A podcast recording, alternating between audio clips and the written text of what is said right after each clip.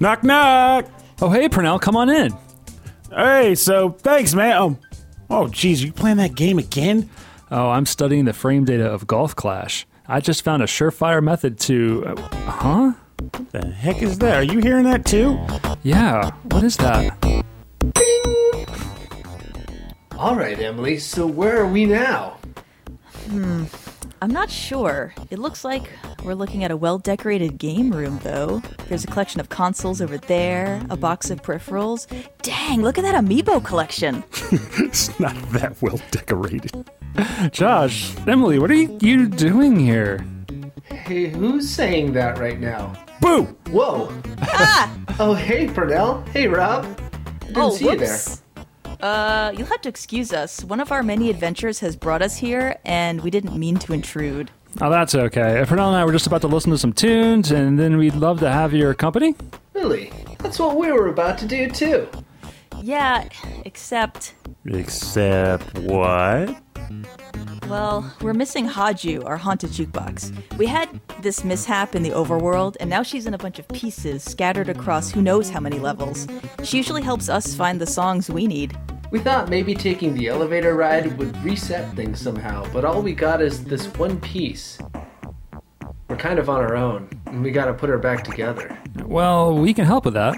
Really? How? You know, just name a song, and we'll find it for you. What? How, how, what? I wanna try. And perhaps the power of music and friendship will teleport all our missing pieces to us. Eh, something like that. I mean, I've certainly seen weirder music solutions in video games. It just might work. Welcome to Rhythm and Pixels, video game music podcast. My name is Rob Nichols, And I don't know where I am. and this We're in your room. yes, we're doing a very special episode with the VGM Jukebox, um, which I like to think of this as the new Scooby Gang. Hi, guys. Oh, hey. Oh, hey, sorry. I was just going through Purnell's stuff over here. Don't mind me. It's okay. Please, please peruse. So we're some other video game music podcasts, and we're very excited to be here. Thanks so much for inviting us to your room. Yes, thank you. Some other, some other pod. Rob, Okay, so the VGM Jukebox is a lovingly crafted episode that's devoted to its listeners.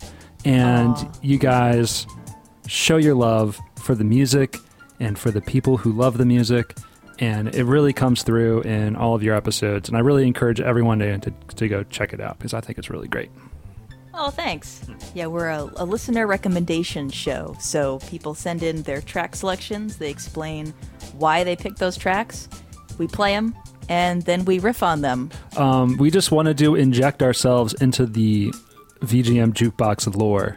And I'm glad that you guys don't mind. And we're very Oh, no, not at all. I mean, And we've I've- had you on our show before, and this time we're at your place. This Speaking of which, cool. I'm kind of sad you didn't bring Cookie. Cookie was awesome. And maybe we'll Aw. find Cookie along the way too. By the way, crossed. uh, which infinity gem did you use to summon our elevator here? That was a pretty fancy trick. Um, that would be the Toe Jam gem. The Toe Gem. The toe gem. oh man, keep that. I don't think Thanos knows about that one. Let's keep that on the down. that, that's a that's that's Thanos' toe ring. mercy. No, I love being on your show. I, we we just like we're just I we just gave up on like trying to um trying to leave room to, for other people to talk during the Skype chat and just crack jokes the whole time. Wasn't that also the episode where we had the balls of the wall discussion? That was balls to the Yes, wall. Yes, it was. Yeah. That was glorious. Pretty fun. That was even funnier in listening back on it, I have to say. That's what's up. Oh, yeah, that was crazy. All right, so um, I want to test this theory of finding Haju with great music. And I have a feeling we're going to find Haju with some of her favorite music, and that's lounge bar music, right? yeah. I'm guessing that's her favorite music. It's Well, that's where she was born. I don't know. She's- Right, exactly. Loves it, but that's her factory settings, right? yeah. All right, so, um, what's what's the first track you want to play? All right. So the first track, actually, Emily, could you go first? sure, I'll go first. Okay. So, um, I would like to play a track from a game called Traverse Starlight and Prairie. This is a Super Famicom only release. The composer is Daisuke Tamura, and the track title is Bar.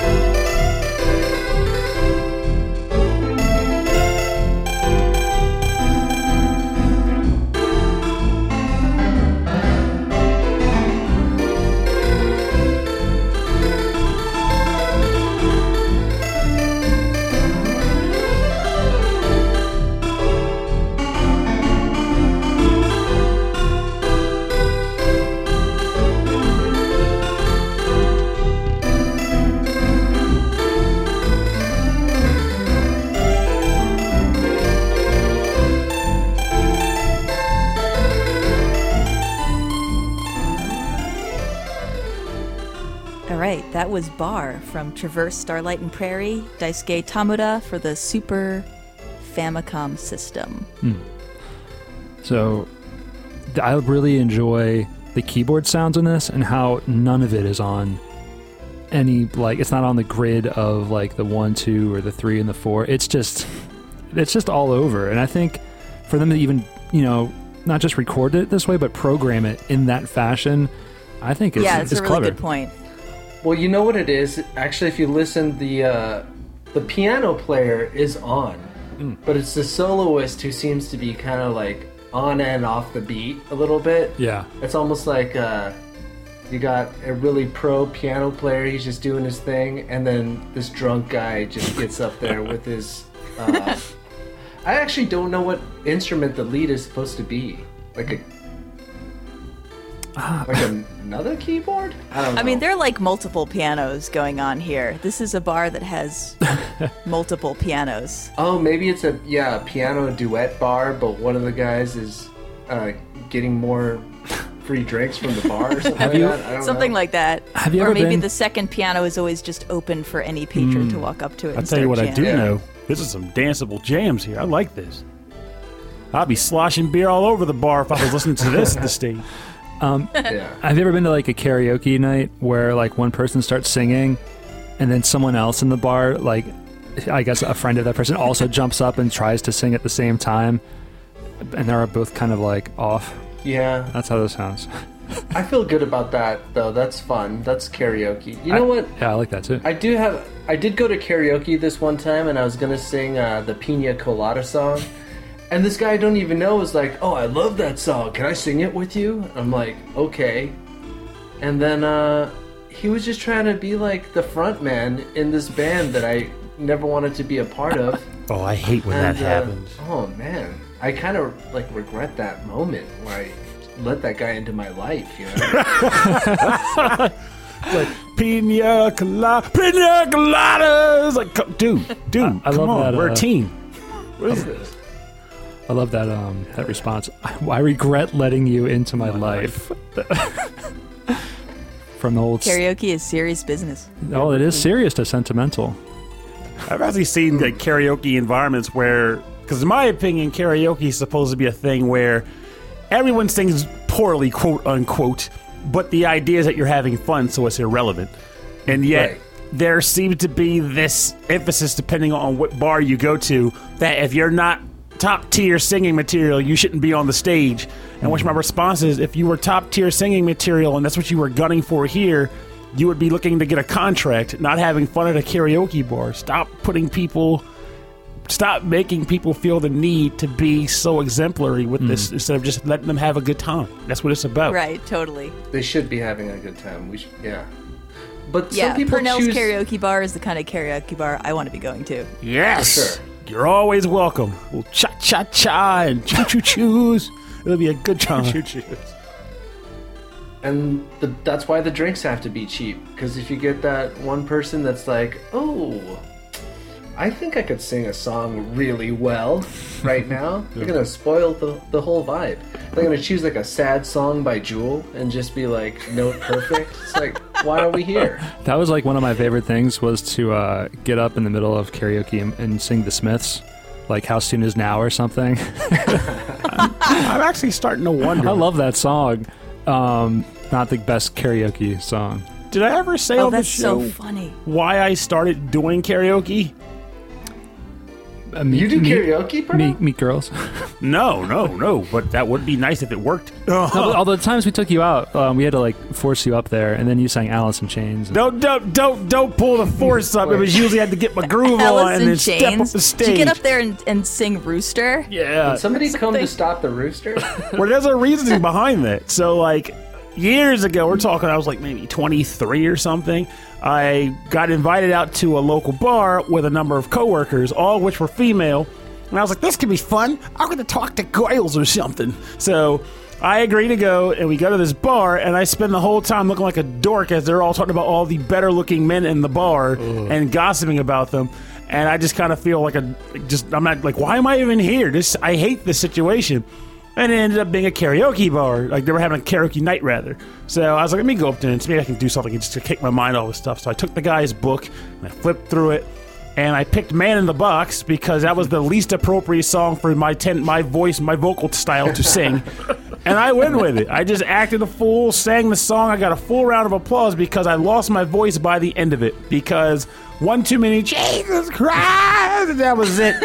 it just didn't take it anymore. So like, I feel like now whenever I go to karaoke bars, that's like my loosen up song because it kind of breaks me in, and then from there I just do weird things like a metal version of 99 Red Balloons, um, Hotel California, but I do two different voices. Under the Sea from The Little Mermaid is a gym. that is a toe jam. There's a toad jam. sure. That's, yes, right. it is. Um, a friend, a friend of ours, Chris. He likes to go up and sing like um, Fred from um, oh, um, B-52s. from the B-52s. we were at the beach. He does it so good. he does every song like the B-52s. Oh, I love singing like that singer. He's one of my favorites to uh, impersonate. Fred Schneider. If you see Fred a Schneider. painted side at the side of the yeah, it's good. like he got me to want to do that voice, but no one can do it better than Chris No. does. No, he does. Um, Well, right. Purnell, I just want you to. I just want to say before we move on. Uh, no, revenge karaoke is maybe number two in uh, the hierarchy of karaoke. It goes fun karaoke, revenge karaoke, Now tell sloppy me, drunk, and then finally good karaoke. I got, I got to learn. Well, we might do that on the next run, but I need to learn more about what this revenge karaoke is because I feel like I'm missing out on a very viable, fun karaoke styling. Ooh, ooh, before we move on though, can I say a couple things about this track? Oh yeah, please. If we should talk about the music. So, well, first thing I want to note is I love that it actually starts with a count off. That they're immersive enough that they're starting you with the drummer going click, click, click for the rest of the band to, to start up. Um, but the second thing I wanted to say was uh, I picked this track because when Josh and I were initially trying to decide on the opening theme to our podcast, this was one of the ones that I fished up. So this one was in the running and could have been the VGM Jukebox theme song, uh, but we we culled through all the choices and we eventually decided on that front mission tune. But uh, but I like I, I kept all the ones that we pulled at, at first. And what's what's interesting to me about this particular one is this soundtrack has become very important to me recently, but I hadn't even remembered that this track was in our running for our theme song choice until I started listening to it again about two years later. So everything comes full circle. this would have been a good theme song. It would have been a very different. Well, it, see, I feel like it was in the same kind of mood as the front mission tune, but it's not as um. It's, I don't know. It's like daytime bar. It's not quite as moody and relaxed This, is, somehow. this is the day drinking song. Yeah. yeah, exactly. Somebody say day drinking song? It's I the love day drinking song. There's only two people in the bar. You know, people aren't really hanging out yet. I'm thinking about Twin Lakes Brewery again. That that, that just always comes back to day. Twin Lake Yeah. Brewery. Oh no, no, not the day. This was the. uh the- I told you about the tour I went on that time. The guy. Oh yeah, Twin Lakes Brewery is a brewery that's near Rob and I out used this way. to be. But they're still here. They're just not as good. They're not. They're not on the Twin Lakes anymore. They're on the they're on the on the pipe on the sewer system. I don't know, but, but like on their tour, the guy was telling us how like why Twin Lakes started, like why what he wanted from Twin Lakes, and his description was, I kid you not, I want to make a beer where I can wake up in the morning and just sit out and drink all day with, and then still be sober enough to go get my kids from school, come home and drink some more. Ooh, Oh nice. no. It's like I think that's not a good thing to want out of your beer or in general. It was good though. It was a very- great beer, yeah. They did not distribute. But he's the kind of drunk who likes to do long division with his children, right? when he gets drunk. You're wrong, Jimmy. It's... Start over. Start over. I'm daddy's getting the drink. Seven goes into 21. oh, hey, uh, Emily. So I love this song actually, and uh, this was one of the choices we almost doubled up on. But Emily, Yes, it was. That's true. Yeah, I Oh, love wow. this song.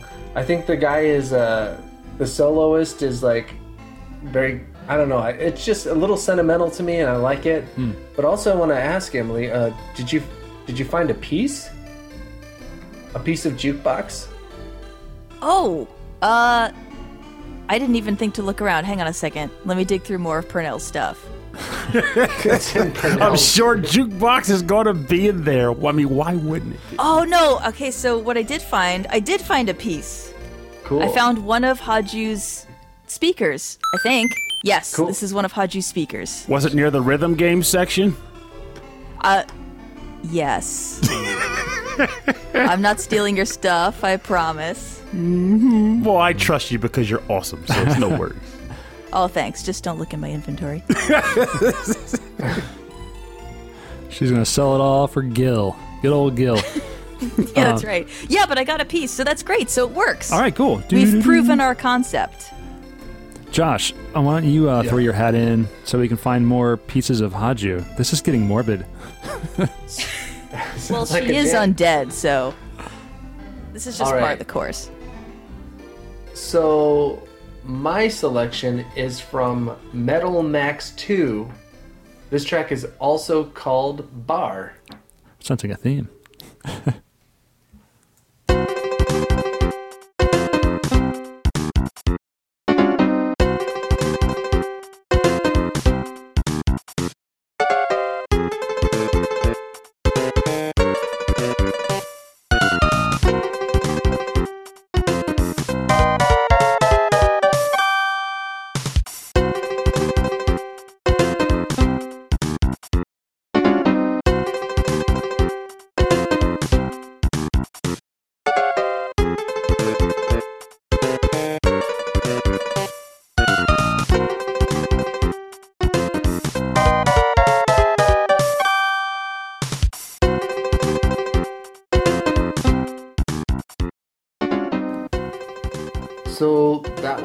from Metal Max 2, aka Saloon Zone in ToeJam and Earl, because uh, it is funky. So good. Maybe Sonic will make an appearance as well in the Toe Jam Zone. The Toe Gem Zone. Oh yeah. Mhm. I used to love seeing Sonic's face like on the other Sega games. You know how they were turning him into a mascot Yeah. a little bit, and you'd see his face in another game. It was very exciting for me. You know, there was a like a for example. What is that game called? Joe Montana Sports Talk Football. Yeah. One of the animations for when you make a, a touchdown is Sonic waving a little flag. Oh wow. That's awesome. I didn't know that. I think the weirdest like locale Oh, man, I I saw him that. pop up in was uh, Crusader of Centy, which was like a little like Zelda like game for the Genesis. That's a cool game. Yeah. Like, Sonic would just be lounging out on the beach chair. because that's what Sonic does yeah. when he's off. I'm not working I today. uh, I had a temporary tattoo once of Sonic lounging in a beach chair. It's I feel like that that image pops up a lot of him with the sunglasses and he's like sipping a little drink through a straw. he's so. Nobody knows what I'm talking about. That's okay. I had this tattoo once, briefly. I just need you to have to show us. Like I'm sure it's on the internet somewhere. You have to be like, "Hey, I found the picture. Check this out." I like that out Yep. of context. It's a great story. I had this tattoo of Sonic. I got it while I was at the beach. It was just on a dare. He was drinking pina coladas in the sun. That's right. Wait, was it a temporary tattoo or something? Yes. Okay, would you ever make that tattoo permanent? That particular one? That Probably not. Oh, okay. Actually, that has me wondering I'm now. just I'm not ruling Sonic out. I think you in guys probably already have video game tattoos. I think Rob already does for sure, but you can always use the answer again. What would you say would be a video game related forever tattoo that you would get even if you wouldn't actually get it? Oh my god. I actually I have answers for this because I have two designs that I eventually want to have made into two tattoos. Oh, nice. Yeah, I Yes. have ones that I. Yeah, I'm gonna make them. If I can think of them, I want to. I want to get them. Or you gonna get a different like that makes I might be off bait here. I'll get more. you have the DDR ones, right? No, You don't? I want DDR ones. And that's what it man, I'm old. I want arrows all over my body. That's what it was. I, I want them to be able to identify me by my arrows. This looks like Max 300. No, no, Rob Nichols. It's definitely Rob Nichols. It is not Max 300. He died back in 2004. Yeah, you can bury me by my arcade cabinet. That sounds like me in the game collection. It's like, no, they get left to no one. They come with me. Hmm.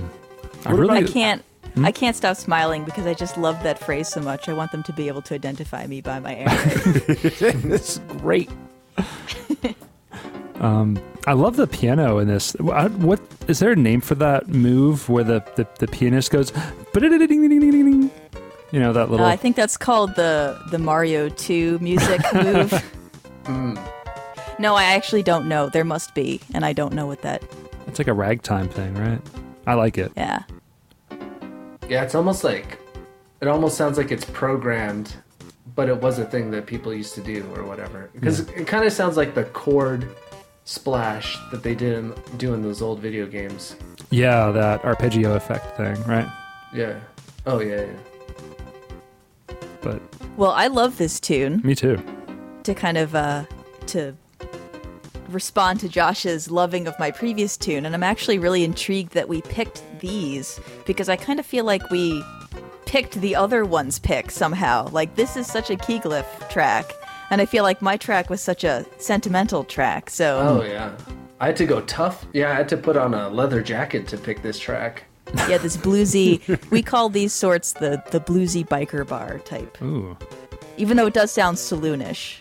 So it's like the Wild West, but you know, people have like spikes on, I guess, instead of spurs. You know, leather jackets. I'm seeing tassels.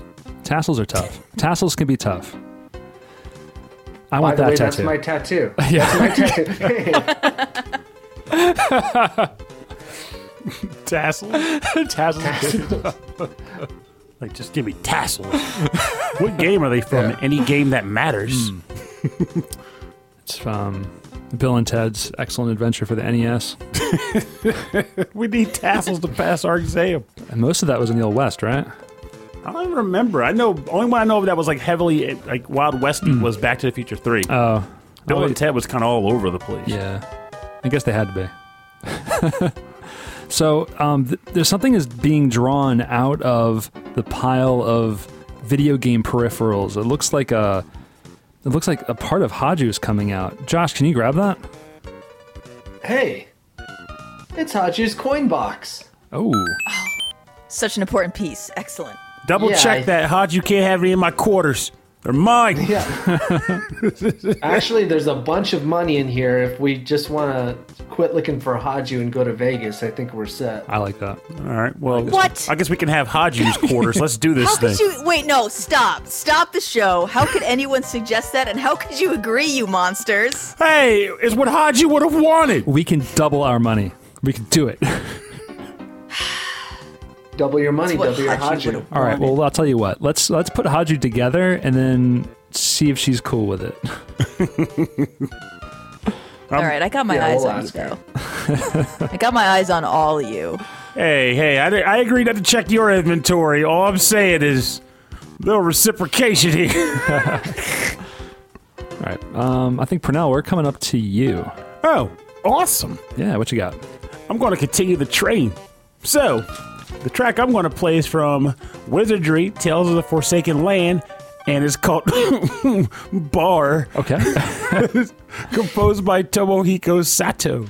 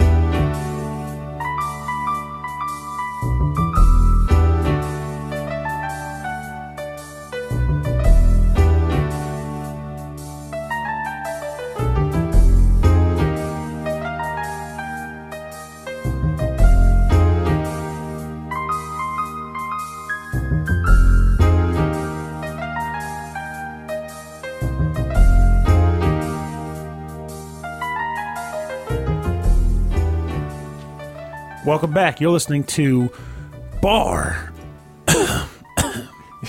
from the game Wizardry Tales of the Forsaken Land, composed by Tomohiko Sato. And I am starting to think that this may become that game I get every track from onto the show game. Because Yeah. I've, I've done a few. There's not many in the actual game, but they're all good. So it's feasible. What do the what do the other tracks sound like? Are they like this? Like Nah, they're all over the place because it's a, it's a dungeon RPG. So you know the battle tracks are going to feel battle-esque. The boss theme, which we've played on the show in the past, is freaking heavy, um, but it's so good. But then a lot of the town tracks and the socializing tracks and the story exposition tracks are kind of like this, or like mellow, or it just it does everything so right. I so recommend giving it a listen. It's just it's mwah. Ah, I love this song. I love this song so much. I love this song like Law and Order like style. This is mm. amazing. and it's kind I of like that Purnell was coughing because this is totally a smoky bar, a smoky '80s bar. We just went from the the Western Saloon with our leather jackets, and now we're fitting in just as well in this scenario. But we all had to put on like a little bit of makeup, you know, to mm. like bring out the '80s. it kind of makes me think a little too. So, like in the game itself, the idea of the bar is like it's a typical bar in an RPG. You go there for your quests, but you also go there to recruit new units to join your army and hopefully delve deep into the dungeon. So it almost kind of makes you think, what would it be like if other jobs acquired employees by browsing for them at the bar? Like you see a guy drinking, like that guy would make our data processor. He could do. He'd be a great one. Look at him, the way he holds that goblet. That just shows he's attentive to detail. We need that. Oh my gosh. Yeah, That's so he's- funny. That's like not going to a bar to find prospective uh, romance partners, but to find prospective coworkers. yeah, like That's that's. how you select your colleagues. That's great. yeah. I don't know, man. I mean, he's drooling a little bit. I think he may have had a little bit too much to drink. yeah, he kind of lacks self control. I don't want to put him near a place where he can actually pull money from the bank. We don't need him taking money out of, the, of our customers' hands, so maybe not him. But he could make a good tank. That is very true. Yeah, our team needs a tank. When we come up against that other evil Conglamo Corp, we'll want a guy like him on the front lines holding the back. Yeah. Um, Emily pointed out during the track that there's a lot of reverb on that piano. Like the piano, Yeah. the, the piano player's in a cave. it's all the smoke, you know, yeah, somehow causing all of this reverb. Yeah. This has a really great atmosphere to it. it. It makes me think like in the game you found like a bar like in a town, but the bar is still in the dungeon. Like You're going from like cavern to cavern, and then you open up like a door, and instead of finding like monsters and treasure chests, you see like six people sitting in a corner and a jukebox on the other side. I'm not going to lie, actually. There is a game that kind of does that. Not in the exact way you described, but pretty close. Oh, yeah? uh, like the Brandish games. Oh yeah, Like it's like one of the Falcom like RPGs from back in the day. Like you essentially walk through this massive dungeon and you open a door. And it's just a person running a shop there, just with a with a full inventory and things. Just says like, how do you get to and from work every day? How does this work? I barely made it here. here you are. Hey, need some information? I can provide you some. Yeah. How did you get here so I can get out? That's what I want What a location. How do you stay in business? I'm the only guy down here. Actually, wait a minute. I think I recognize somebody at that table over there. Oh, It's Cookie! cookie! oh my god! it worked! I would like to recruit this dry bones for our party, please. Oh, seconded. Second, second, seconded. I want Boom, cookie. there we go. Cookie right. our dry bones hanging out in this dungeon bar. That makes a whole lot of sense. Yeah, cookie dancing. We're going to kick butt. Let's do it. Cookie, not such a good tank though. No, that's true. Not stealthy either, but Cookie No, has it where it counts. Cookie's more for moral support. Yeah. yeah. And and item management. I, was- I thought Cookie was just there to dance, but me, item management too. Yeah, Cookie's the dancer. That's how we get our buffs. Oh, like Well, uh, actually, it's. Oh, sorry. Go ahead. Go. I was gonna say Final Fantasy two style, where you know Yuna puts on like a dress and just dances, and like that gives you like health up. I'm like, yeah, Come. I like this idea because all Cookie does is walk back and forth. And I like imagining this as some kind of dance. It's the shuffle. Like referring to it as like, and now Cookie's gonna do her s- super special dance. Walk, walk, walk, walk, turn. Walk, walk, walk, walk, turn. Plus 55 Real HP. talk. Real talk. Though, I could imagine a use for a uh, sort of a party member with only one HP, but always regenerates after you know five seconds or something like that. You just Yes. stockpile all the uh, single-use items onto that onto that member, and as long as they wake up before uh, everybody's dead, you know, you guys can get back together. Does that make sense? That Yeah. makes a lot of Makes a sense. sense. Yeah. And I Yeah. think Cookie can pull it off for sure. I think there may actually be like there are two kinds of monsters that are sort of like that that I've come across in games. Not as cool as the one you described with the self healing if they survive, but uh, Shining Force Two had that turtle. If you know what I'm talking about, Oh. It's like it was like one of the hit like one of the side characters you could pick up. It was like a little turtle that would follow you around. He could fight, but he had high defense and like five hit points compared to everybody else Oh, having yeah. like 50. So he could easily get knocked out by the wrong attack. But if he survived, he usually did some pretty decent damage to, reti- to retaliate, and then you just heal him right afterwards. He was perfect. There's also hmm. a Pokemon that has one. HP. Shedinja. That's right. Also a ghost. He's awesome. Mm. you guys So talk there's a- about a- Pokemon a lot on your show. We, we do talk about Pokemon and a lot. I and it's not that I don't acknowledge anything past the original 150 or whatever, but I don't know any of them. So Pernell could say Yeah. anything, and I'm like, yeah, that's a Pokemon.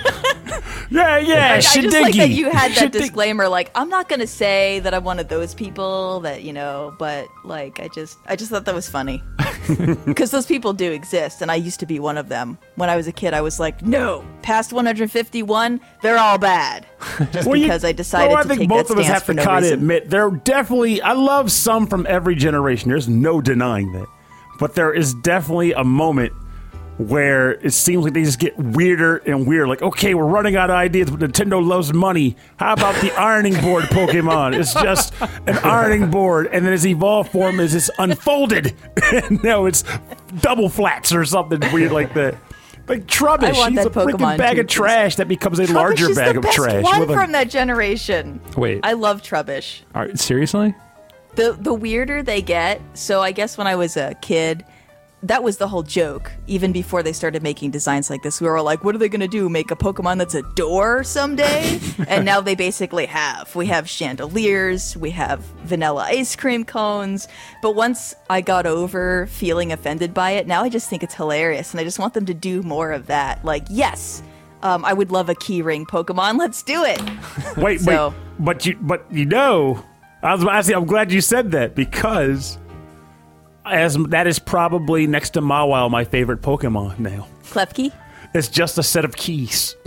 Klefki. I do actually love that Pokemon. Anyway, we can uh, we can move away from the Pokemon talk. I'm sorry that I I derailed us. No, I think I brought it. I brought it in. I think I, one thing I can say here is that this episode's theme is bar slash tavern. I think this is probably the most on theme we've ever been because we're just having bar conversation throughout the entire episode. See, that makes me feel good because I feel like we've been very off theme. So as long as you're comfortable with it, I also feel like that you know we're not explaining things maybe as much as we should. And by we, I mean me and Josh. And Josh is always really great about explaining things, and I'm always just kind of in our personal lore without giving anybody any clues.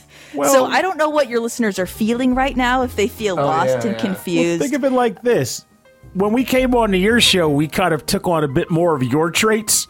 I think maybe Right. you're starting to kind of just inst- like instinctively taking on more of our traits just by being here. It's like, oh, let's talk What are about your Pokemon. traits? We oh, just Pokemon. we just talk about random stuff, and sometimes the game and the music. We just have fun. Yeah, so I haven't played almost any of the games we ever listened to, so it's okay. um, hey, Pernell, Oyo. uh, what um, Haju part do you see over there? Hmm. I think I found some Haju LEDs. LEDs. Oh, nice. That's right. Haju stepping up and stepping out. This was the track to find those on for sure. I think by the end of this episode, we're just going to have a handful of parts. we don't know where to put them. Yeah, I know. But we don't have the instructions. This is like a weird. Where's the manual? To be continued. It's like a saw, like a saw movie. Someone took it apart and hit all the pieces. Um. Anyway, That's what Saw's about? I don't know. Don't find out, please. Saw is a Toe There's like Jam and Earl game? What? It's like you know, it's like in that movie Saw, where the um, where the Goblin King comes and takes the baby, and um, anyway, And there's a jukebox and yeah, They, they do a dance. they do a little magic, and and there's Pokemon. all right. So my track is definitely. I feel like it's more on the the karaoke side of things. Like it sounds like it would be karaoke, so much so that I tried to write lyrics for it. Um, and then I realized that I'm bad at writing lyrics, and Oh. and it's it's really hard. It is hard work. So um, definitely huge shout outs to Josh because I couldn't do it. But I Hey, really Emily's very good at it too. you can do it. oh man, Yeah, you can. I'll Just s- keep it keep it playing in your car. Get into traffic. Yeah. And uh, just you know, you're- you'll be forced to entertain yourself in that way. But anyways, and, and on the way to uh, Retro World up in uh, Connecticut, I, I did I tried that and um, it didn't work super great. But this is um, an unknown track in the game James Bond Jr. on the NES, composed by Neil Baldwin. And it's also an unused track in the game Ferrari Grand Prix Challenge for the NES, which is one of my favorite soundtracks of all time. And uh, wow. Ferrari love- Grand Prix, James Bond. Okay, that makes sense. I was thinking James Pond. I was Oh, like, what? yes. Those don't make any sense together. I made that Fish, mistake too. cars. Okay. I, I've seen it um, also noted somewhere that this this song was called the love theme from James Bond Jr., which kind of makes sense. So here it is. This is an unknown track from James Bond Jr., composed by Neil Baldwin.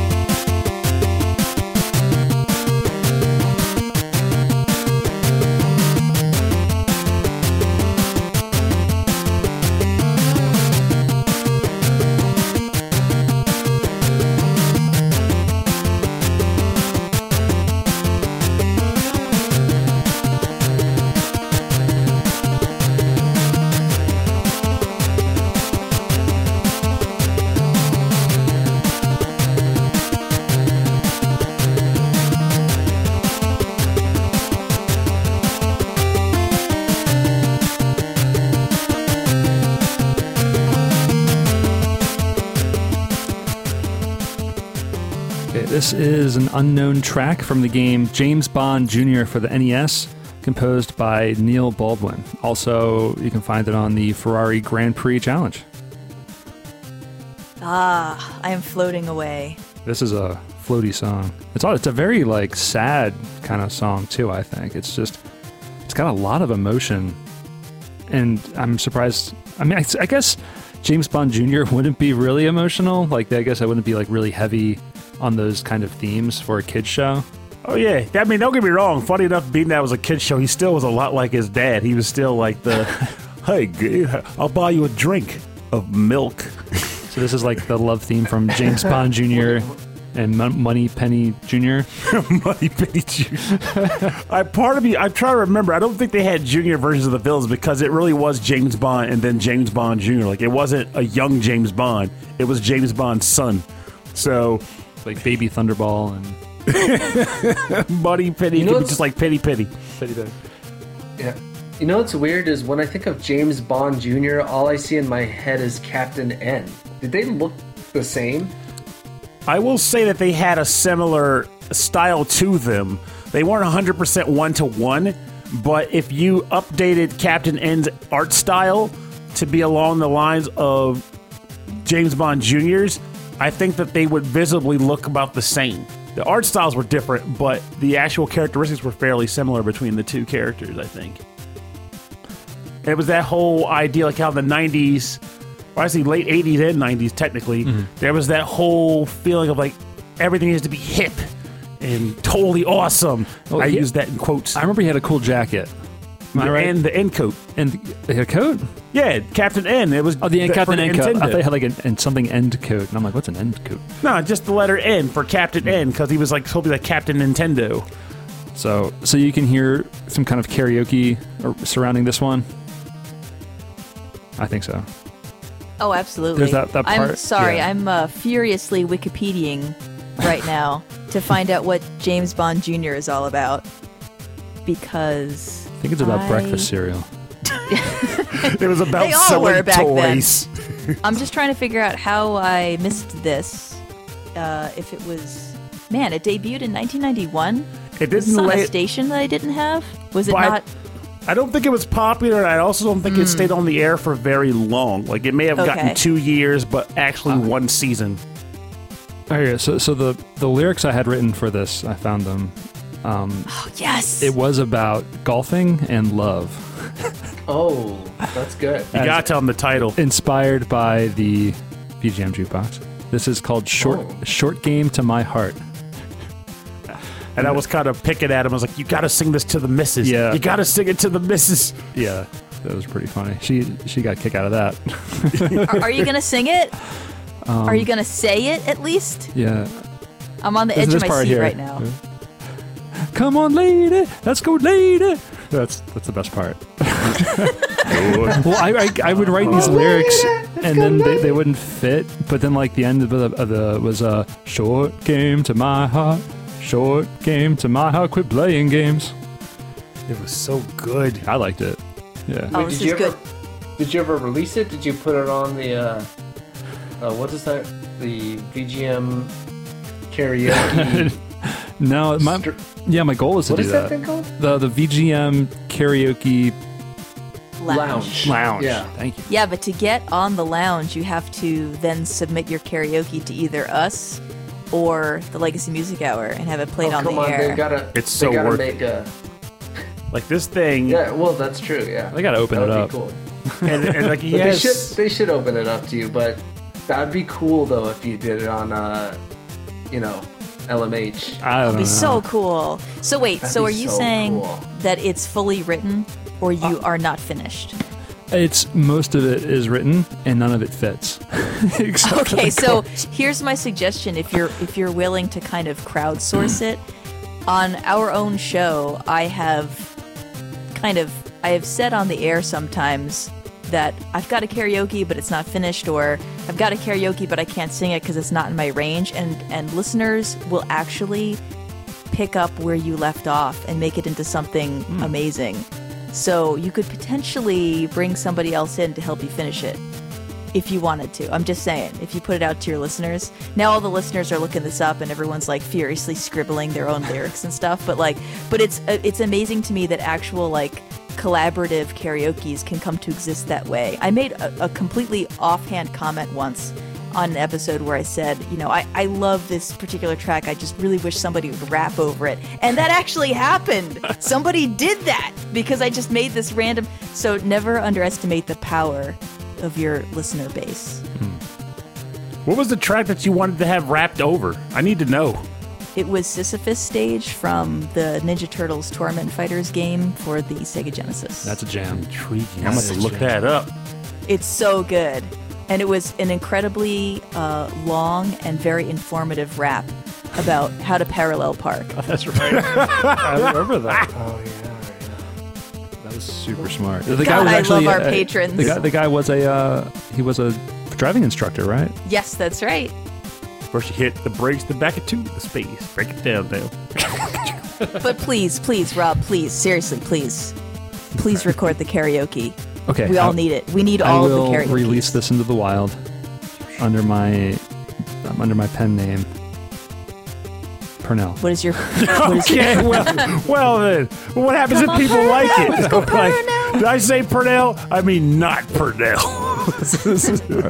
Well, um, behind this, uh, you know, these these karaoke lyrics in the corner over here that are covered in uh, tears and blots of ink, um, I see a, a power chord, a power chord.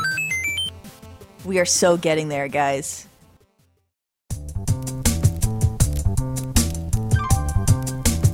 I can't believe this is working, you guys. You guys are lifesavers. After lifesavers? Something. Yeah, I'm still worried about the rest of Haju though. Her turntable and power supply could be out there scared and alone, spinning Mega Drive tunes to an empty room. Ah, don't sweat it, guys. We'll just keep spinning them tracks, and we'll be putting the jukebox together piece by piece and be done before you know it. I think there's an impending problem involving all of your belongings, though, Purnell. Whoa, whoa, whoa, whoa. Are you calling me messy or something? No, well, maybe, but what I mean is, if Haju manifests in here, is she going to get like ghost goop and ectoplasm all over everything? I mean, she could, I guess. Go, no! Whoa! Not my games! My precious games! I can try to keep this under control, but I'm just gonna spread this tarp out to be uh, you know, careful. All right. I think that's a good idea. It's gonna be okay, Purnell. It's gonna be okay. We gotta keep, gotta keep Here, here, playing. Purnell, hold on to Cookie, okay? I'll stand right in front of these anime DVDs. Your bony visage makes me happy. These these boxes of old anime VHS tapes that Purnell refuses to get rid of. Yes, it's behind all of those. Purnell, you have Ranma one half on five different formats. I should have it on six. What happened to one of them? It's missing. All right, well, I think we're back to you guys trying to resurrect Haju with rad tunes. All right. So now I guess we're just trying to pour all the the spiritual energy into it, or we're still missing pieces, right? I think We're still missing pieces. I think there's some pieces. There's some spiritual energy, and All of it. All of the above. Yeah, Yeah. this is like a, a love brings him home situation. The Okay. ending, yeah. What were you gonna say, Josh? Maybe at the end, uh, if she's still missing that spark of life, we can figure something out. Okay. Yeah, I'm getting ahead of myself with my worries. All right, so I'm just going to try to put forth another track to sort of bring. I've completely lost what I was going to say. The sentence just went completely out of my brain. I'm so worried about our jukebox, guys. All right, let's just go into the track. My second track is going to be from a game called Famicom Tantei Club Part 2 Ushiro ni Tatsu Shoujo. The composer is Kenji Yamamoto. This was for the Super Famicom, another Super Famicom only release. Mm-hmm. And this track is called Bar Sambora or Bar Sambora. So let's have a listen to this one.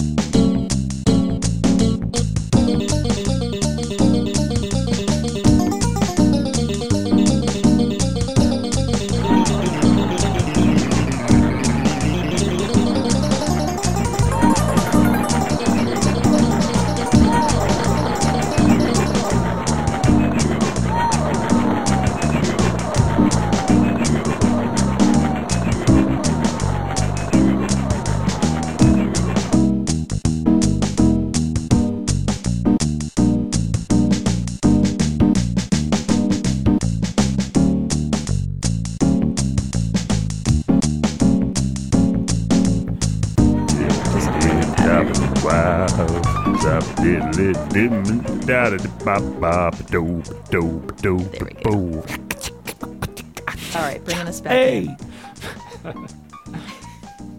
Please start by li- when you actually put the recording in. Just leave in Purnell's ba ba ba ba. Oh, of please. course. No, yeah. it's right there. I see it. nuts. Very rhythmic. I should be paying attention to these things.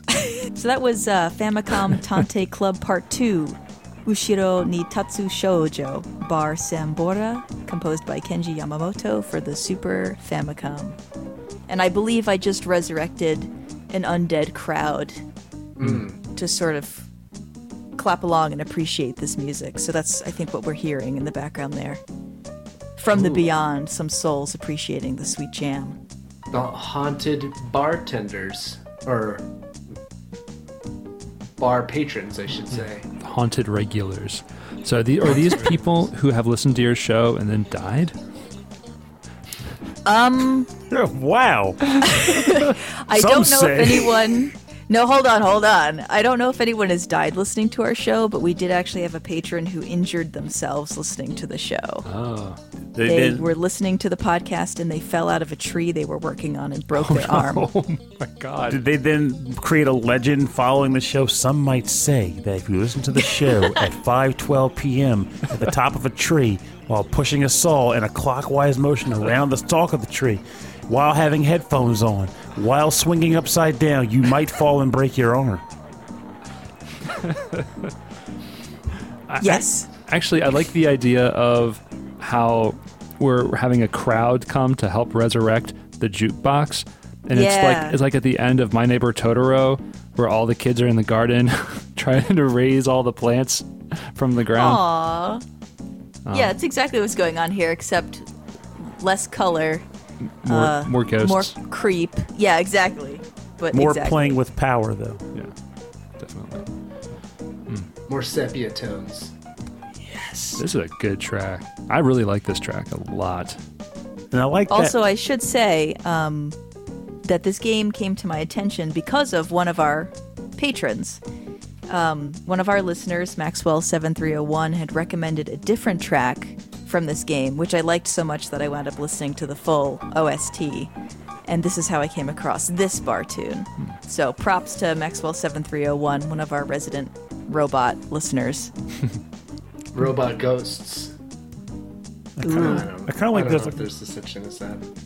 I think there's like a kind of a part where like it just kind of kicks into like a weird cheer section, and people's like, "Yay!"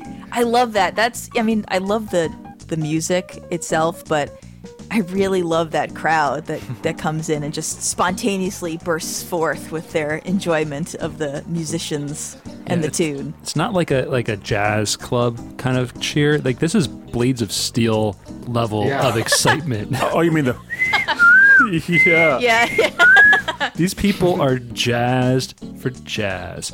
And that's the name of my album coming out next year. Jazz for Jazz by, Jazz for jazz. By the Blades of Steel Konami Whistle Crew. exactly. Word. Blades of Steel whistle crew. And the Toe Jam Steppers.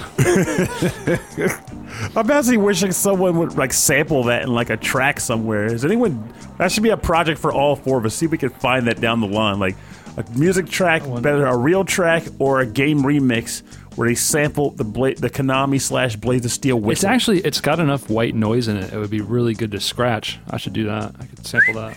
Yeah. Rob's gonna do it for you. Purnell put out the challenge, and Rob took it. yes, it needs to happen, man. You can do this. Hmm.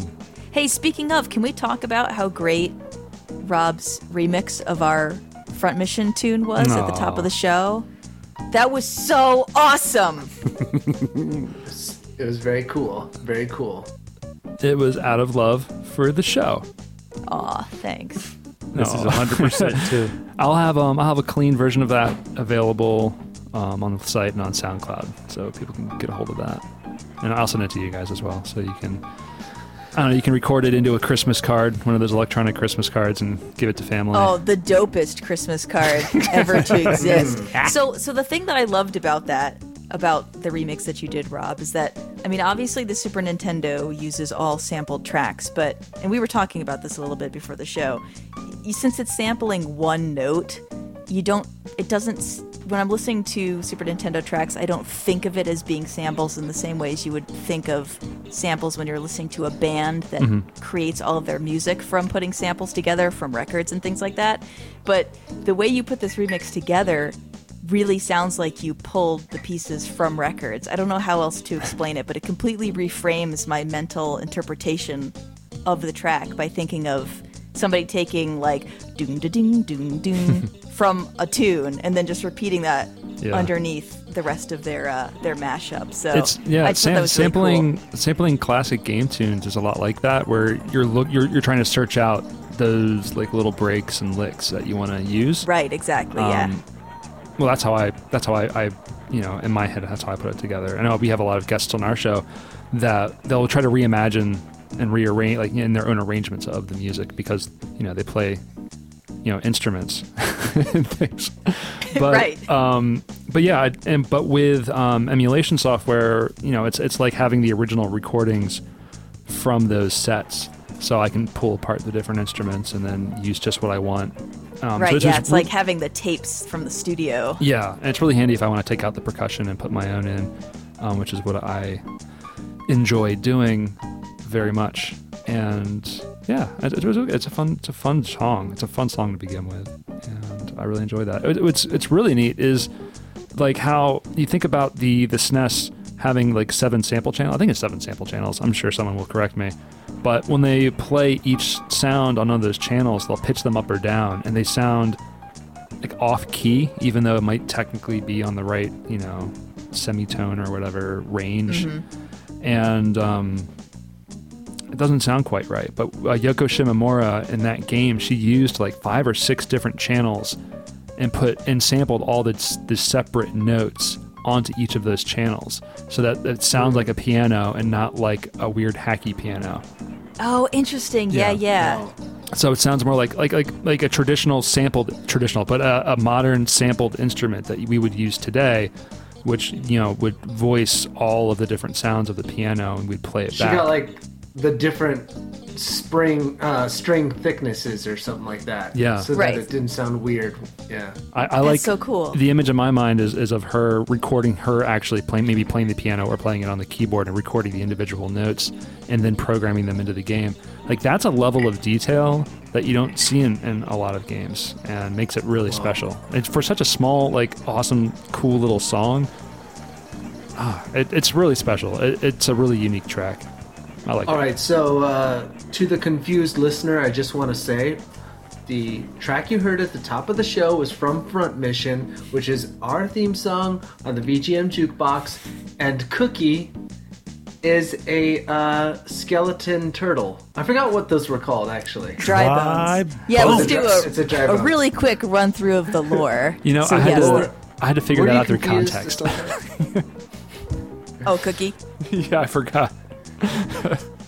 Yeah, so real quick, so this will be like the, the 60 second version of the VGM Jukebox. Uh, the VGM Jukebox uses the Front Mission song for their theme. We have a jukebox that is a haunted jukebox, which sometimes chooses its own tracks, but has also we- become the thing that plays our tracks. And her name is Haju. Her name is Haju. Um, I am a necromancer. We discovered one day when we pulled up my uh, my uh, what am I trying to say? I'm trying to say this quickly, and so of course I'm delaying. Your we pulled up uh, my skill uh, chain or whatever. my skill tree. And we discovered I was a necromancer because I was raising things randomly from the dead. One of those things was a dry bones that we found in our dungeon. We have a dungeon. Uh, we named the dry bones Cookie, and they became part of our party. And what else do we need to explain? The VGM Well- Jukebox is this weird alternate universe to live in where we've just built this kind of ascending lore of ridiculousness with questionable continuity. So that's where all this is coming from. Confused listener, we apologize. But you got to admit, confused listener, made for quite the interesting ride, didn't it? Like, who the heck's Cookie?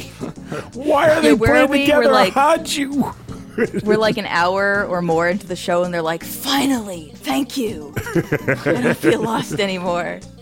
Maybe we should have um, started the show with that, but I think I'm li- more than guilty on many counts of having episodes recording just for me. I mean, like, you, I want to do this, and this is for me. well, I mean, double thinking. I mean, if you feel, if you end up while doing the edit, if you feel like I should have done that, you could always just snip that part and move it to the front. like I'm going to leave all of this in right now, Don't do that. and all of your singing. Not while I talk like this.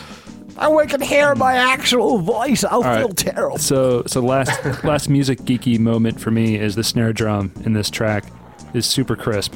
I It really is like super it. crisp. It cuts really nicely. Mm. That- I like that a lot.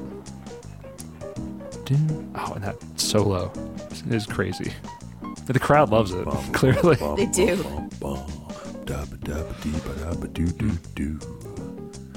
This track is just perfect for that scat styling. yeah. Yeah, I really like that we kind of, with all of our picks, we're hitting on every iteration of bar there is. You know, we're mm-hmm. hitting on all the different kind of atmospheric vibes that one might conjure up in their mind when they think bar. And I know we're going to be getting into even more, so mm. that's cool. We're doing a full survey of all mm-hmm. types of bars. That's right. Well, let's let's kick this into gear so we can fit more, so we can hop to more bars. Well, How- you know, Keecliff, I uh, I've been to some bars south of the border, and I'll tell you a little something about that. Oh, but please do. before, do. Before we go, did you find any pieces or anything of uh, or just this uh, this haunted uh, crowd? I think the haunted crowd might be one of the pieces. I think that they are they are putting forth love and uh, good vibes towards our mission. That's probably true. Yeah, every good What is jukebox it? a good audience, right? Let's hope. Let's Well, hope what that I'm not just yeah. overlooking something and that we're going to find out in the end game that, ah, we're missing that one thing and now we can't go back. Can we make a save right here? I'm going to make a save right here just in case. Do. Okay. Save it in the second slot, though, if you don't mind. Okay, I put it in the second slot. Good call. Okay, thank you. What's in the first slot? Well, obviously the main run. Come on, man. This is like your alternate timeline, right? You're in the first slot, Rob. See, you're a fan Uh, of Radiant Historia too. yes. All right, but we're going uh, south of the border to Mike's Jukebox uh, from Marvelous Mohototsu no Takarajima. As a Japanese person, I'm pretty embarrassed that I could not read that, but um, Now you truly have embodied the show. but here we go. Let's take a listen. This is called maybe Latin.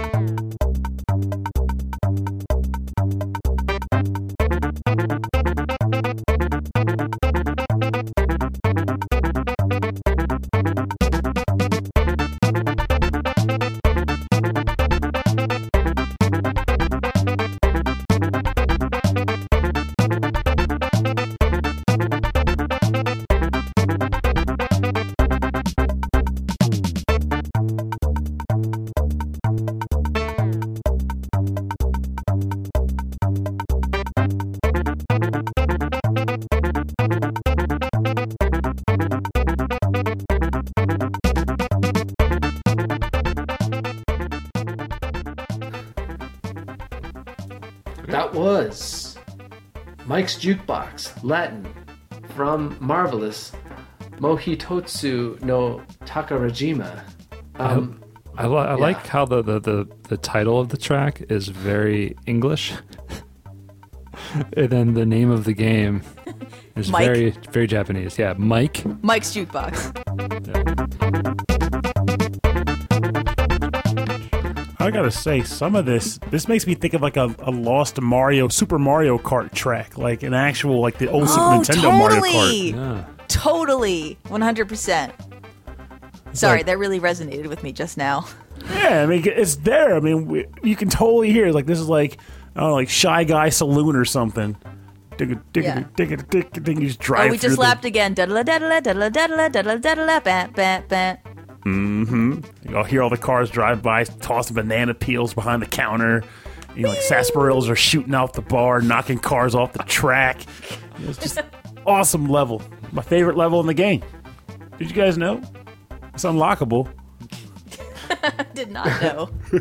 It's totally You're a un- better gamer than I. I think you, I think you dreamed that one. after- Honestly, it's possible. I did drink a, a lot of ten. Was it tamarine carrot juice? yeah. Yeah, we have hopped through many What- bars at this point, so please, everyone, take everything we're saying with a, a grain of salt at this point. and lime. I, I like I like where Josh has just taken us though. It's very, it's much more dancey. It is Dancy. Can I, uh, this might be an exclusive for your podcast, but this track is actually the one that I had gotten attached to first when we thought of our VGM Jukebox theme songs. I was really gunning for this to be our theme. In my mind, I just got very fixated on it. That makes me kind of wonder then. So, because obviously both tracks are absolute gems, but what was it about the other that you say what had it win out over this one? Well, I think so. I know that that uh, well, so I liked this one, but and I think what I really liked about it was that it sort of amps up in the beginning, so it sounded like it had a natural kind of fade out part where you would start talking. But the more Josh and I kind of talked and envisioned the vibe of our bar, it we sort of both came together on front mission and, and we're like, this is this is the vibe we're going for. Is like just chill people, relaxing. This is a much more animated situation, I think. Bienvenidos a VGM Jukebox. Also, we can't He speak said that language. exactly that. If we ever have uh, patrons who translate all of our VGM jukebox episodes into Spanish or Portuguese, they will use this as the theme, and it will be that version of the VGM jukebox. I really like that. That the alternate translated version of your show will also have a different theme song. Yes. I, also, I really like thinking about somebody trying to translate all of that and keeping in all of the weird. Like, being so. I can imagine someone being so fixated on being absolutely perfect that it would be like, you know, I can't speak Spanish, but it would actually be like, I'm Emily and I'm Josh, and, um, and this is, and, um, this, and. And this track kind of feels like I just it's funny to me to think of somebody translating it word for word. See, and I speak very little Spanish too. I think the best I might have is "Como te llama, Pernell, Biblioteca," and that's what you get. Yeah. All you have to say is my name is and library in any language. That's right. It Gets right. you through. and it gets you through to the library. I need to go to the bathroom. Biblioteca. Oh, over there. Thank you. I'll be right back. I need, I'm hungry. Biblioteca. Oh yeah, go down the stairs there, man. You're good. Thank you very much. I appreciate that. I was gonna say, in the modern world, all of those things that you do need are in the library now. So yeah. many of them have cafes. They should all have bathrooms. So really, that is all you need is to know how to say library in any language. That's right. Where do you sleep? I'll find a I'll find a cozy corner. No one will know. I'll just be reading until I fall asleep. You'll at least find a, um, a translation book. That is true. Just gotta find the means to get things done. I'll get you there. I do remember those days. I took Spanish class for three years, and my teacher's name for me was totally made up because originally it was just Pepe, which is an actual name, and then it somehow became Pepe Pepelito, Pepolito, and then Pernell again. Peppo, like Popoito? Hebereke's even- She Popoito? just started calling me Pepolito. I was like, okay, it works for me. It's I like- like it. Yeah, it's just like- Started with the English name and then got to a Japanese name by way of a Spanish name. Yeah. My name is Popolito Hebereke. Nice to meet you. Son. And I'm in Spanish class. I don't know how we arrived here, but we did. Oh man. Japanese class was even funnier. I like you'll get a chuckle out of this, I think, too. So in college, um, I became friends with a guy who was taking Japanese, and I wanted to take Japanese because he made it seem so cool, and anime was great. And uh, so I signed up, but they didn't have any more slots available that semester for entry level Japanese. So I just went with a third level Japanese, thinking I could just catch up. And uh, I walked into the classroom for the first day, and my friend's like, "What are you doing here?" I was like, "Yeah, man, I figured I'll just do I was to study it. I'll catch up. I'll be great. Don't worry."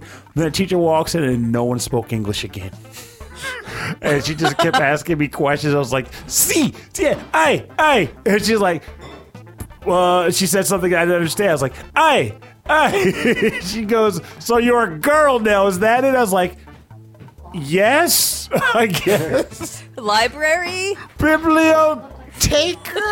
I mean. You know, it was weird. That was also the last time I went to that class. I- It's okay.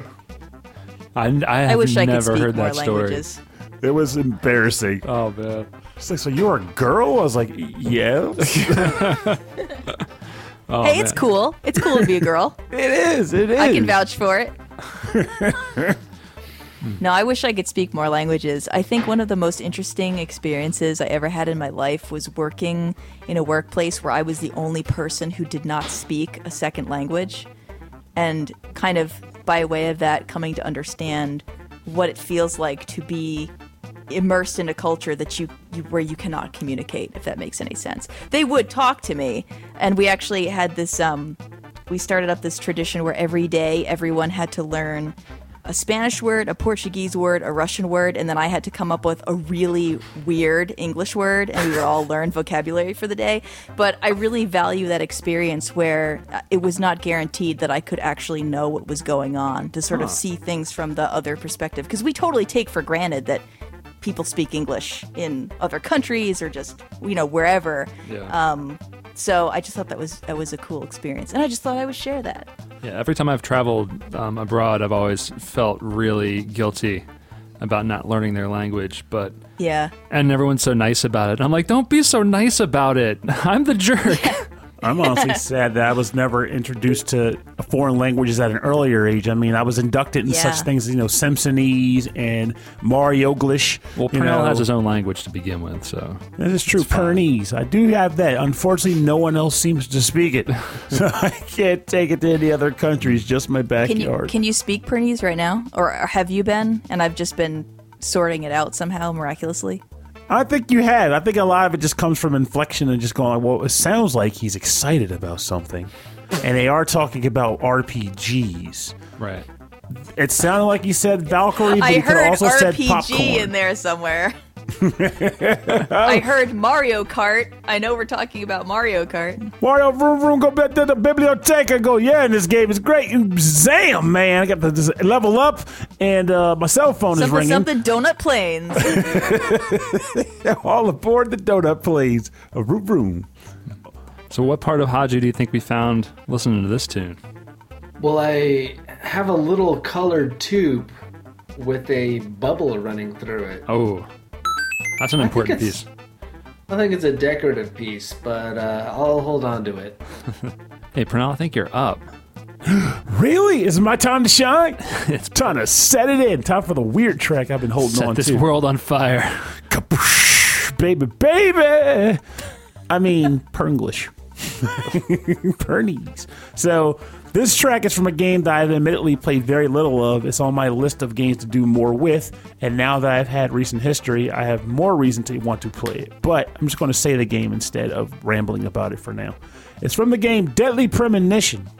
And the track title is Miss Stiletto Heels. Game track is composed by Ryo Kinugasa, Takuya Kobayashi, Hiromi Mizutani, and it's sung by Misako Yamashita.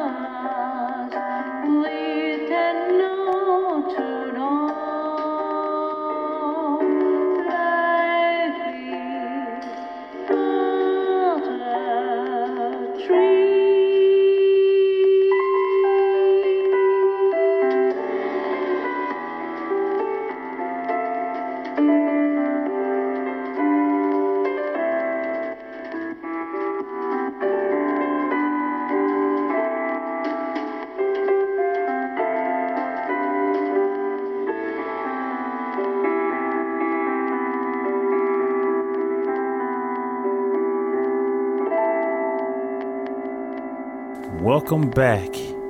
Hope you're enjoying your Mai Tai and nice Live clean entertainment. clap.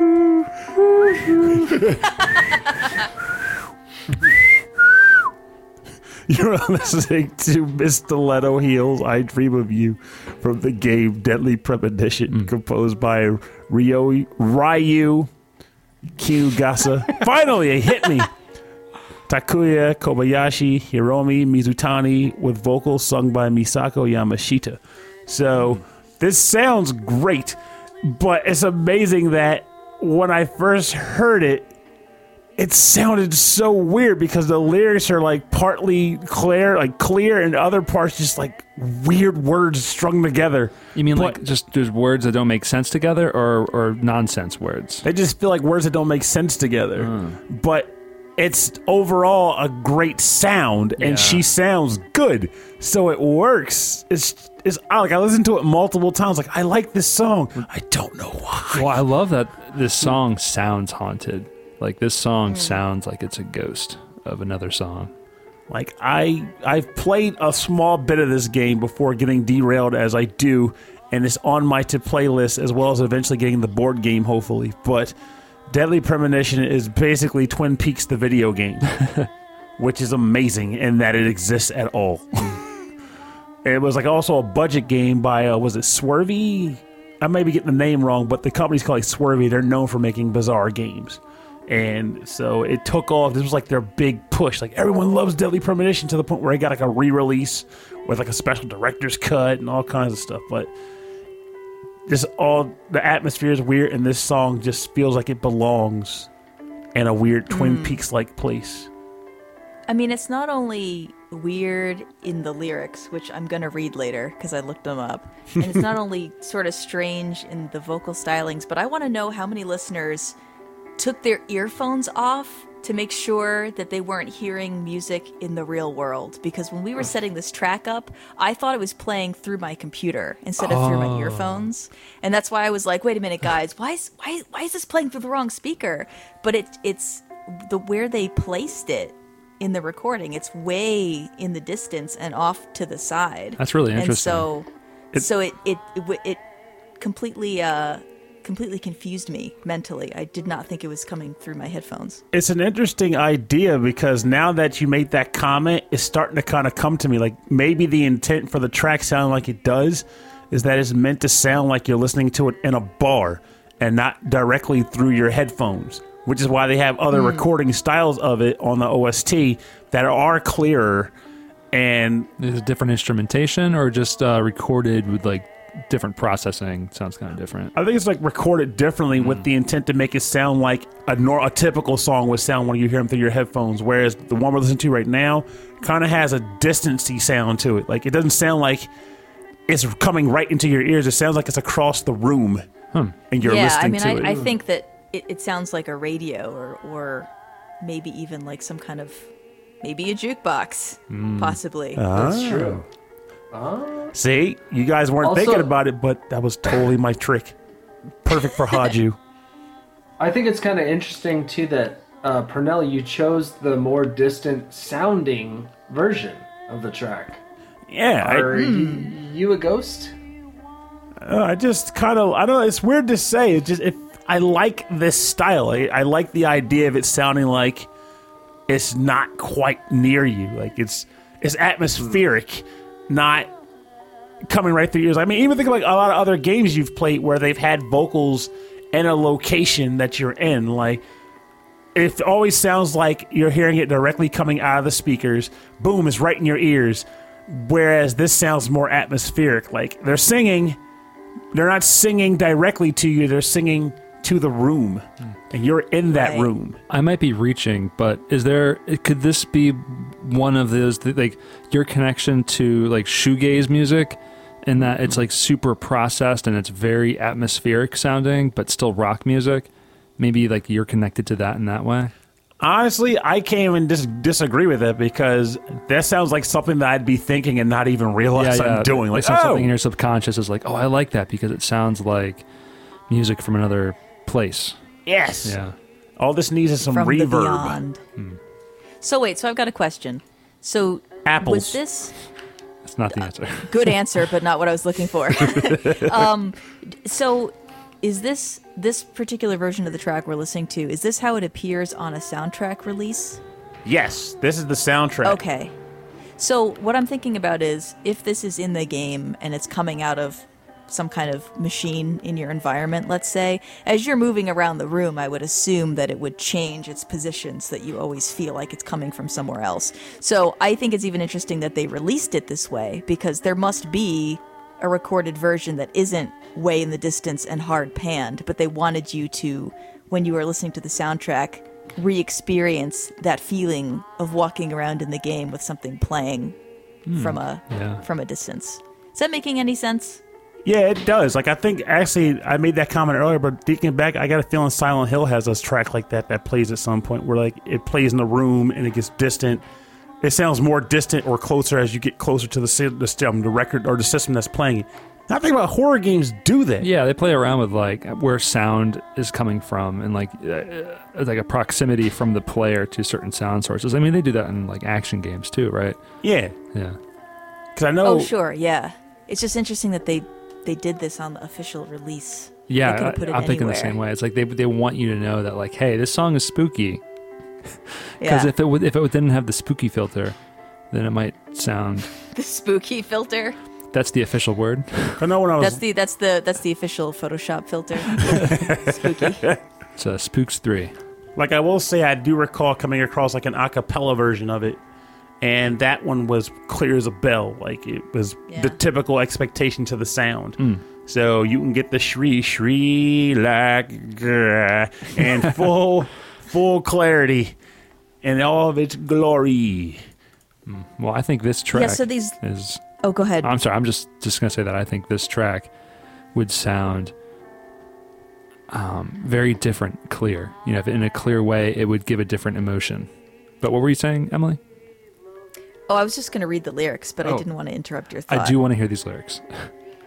So, I mean, take this with a grain of salt. This is just some random page on the internet, and somebody may have just been trying to understand the lyrics and writing what they thought was being said, but regardless, this is what I'm looking at. I'm looking at I dream of you like a god. There is something funny about us at all. We hid behind the door.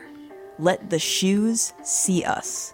I have seen you haste from the nightmarish space.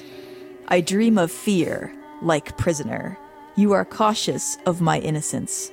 Everyone just pretend now. Life is but a dream. I like that. I do like it. It's like, um, yeah, it's it's got a little, a little, you know, translation things going on there, but sweet, sweet. It gets English. it Let the shoes Yeah. see us. Let the shoes see us is simultaneously the funniest and most disturbing line. Like, th- at first I just thought it was funny, but the more I look at it, the more it freaks me out. Like, I don't know. It makes me feel like something is watching. Let the Oh, shoes see us. Because they are dead. Maybe people are walking over their graves or something like that. Oh, that's interesting. Oh my god! you guys are thinking about this way more than I did, but now I'm actually imagining this. Now. Like, like she's when she's singing the song, she's like, you know, uh, when I when I want you guys to imagine is that you're walking over a sea of bodies in your Pernell. stilettos. You found Haju's ghost. I didn't mean to step on it. I just was, you know, just kind of strutting there. This, sorry, this, sorry, this is the ghost of Haju floating floating in before us. sorry, Haju. The non corporeal form. mean it. I didn't mean No, it. this is great. This is fantastic. Now we just have to find a way of tethering her. And I'm not going to resort to blood magic. So we need to come up with some other way. Good, good. Okay. what about blood music, That's Rob? good. I still have music. We don't have to hurt ourselves just yet. Emily, put the knife down. Uh, all right, you know, I'm just, I'll just, all right. Josh, I don't know how you've survived the past three years. Plot armor. And P Wings. Oh, you can't have P-wings. P wings. Oh, mercy. Plot armor. Well, my next track is from the game Breath of Fire for the Super Nintendo. Heyo! Yeah, composed by Hitoshi Sakimoto. And this is the track called Profit. Um, P R O F I T. As in, I sold my blood for a profit. For the Super Nintendo, composed by Hitoshi Sakimoto.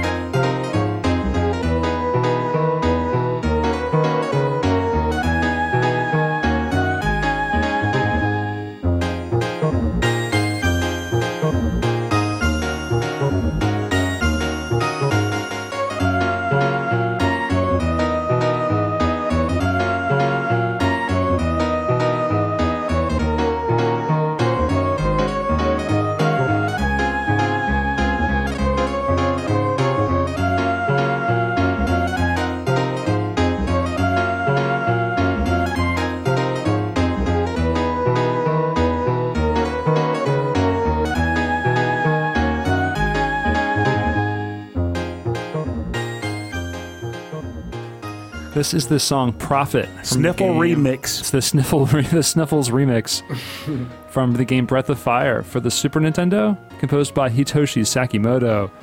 And yeah, this this is um, uh, happy hour music. You know, met up with some guys at work, and you're all walking to the to the space to the spot where everyone knows your name. The shop. And yes, this is, this is shop music. no, it's like it's like it's multi-purpose. It does. They do it in shops. They've done it in like certain like houses too, like bar houses and all. Oh, okay. So it definitely fits. Yeah. And even if it didn't, it gets a pass because holy crap, this is a great track, and it would be perfect for a bar. This piano, that piano is like really percussive. It's very like kind of rhythmic and bouncing around, Yes. and making you bounce around. oh, this is my stuff, man. I always try to just think about uh like for some reason what came to mind when this started playing is like there's that one town. I think I even played a track from this on a long time ago, probably the Decadence episode, where uh there's a town that's completely made of gold. So everything people eat off of gold plates, gold utensils, gold houses, gold everything. And yet the bars and the stores still sell things. like, like what do you need money for? You live in splendor. Like Well, it is the gold the currency in the game. Yes, gold is a currency, and everything in their homes are made of gold. Like, what do you need me to buy? Just That's give it funny. to me. I'll work for it. I don't know. But this is my bank. I love this track. Yeah, this is a great one. Such a good track. This was on uh, the Legacy Music Hour jazz episode, oh, in yeah. fact, which was a fantastic uh, assortment of tunes. So, Yeah. always glad to hear this one. That must be why I've heard it 10 or 20 times. By the way, I, I looked it up though, uh, uh, just to find out where I had heard it before, and I'm looking at the track list. I think Brent Weinbach saying this is a Yasuaki Fujita track. Oh. Well, I could be wrong then. Could be. Could Could On be. the Rochambeau, Burt Weinbach. Do it. Yeah, when I discovered the the Legacy Music Hour, and it was towards the end, and I had to go back and listen to all of their episodes, and I bounced around just to listen to the ones that I, I really liked, Well, the ones that sounded most interesting to me, and then I went back and listened to the rest because I had to figure out when they started calling him Rob F. Switch, oh, yes. Oh, yeah. and it took me days to figure that out. And then once I listened to it all out of order, I listened to it again in order. At which that point I realized there was no more podcast and we needed to start our own. Oh, wow. And thus, yeah, and thus Rhythm and Pixels yeah, was a, born. a lot of podcasts were No, born. the, the sound test was born. yeah. Um, so yeah, um, and so when I think of like, oh, I, why do I why do I remember this song? I don't remember playing this game. It's usually because I heard it in an episode and I've forgotten the episode already. And I'm sure they have a similar experience too, where it's like, oh yeah, I played this song before, but um, or maybe they've heard it before, they they've forgotten they've played it on the show. Oh, this Yeah, actually that's has the the. interesting thing about getting into VGM podcasts is that now it's so much more difficult to remember where you've picked up music. Yeah. Because before it was like, okay, I know this track because I have that game. And then for me, it was, okay, I know that track because I have the game or I've heard it on the Legacy Music Hour. And now it's, I don't even know. It could be from you guys, it could be from Pixel Tunes Radio, it could be from my own listening.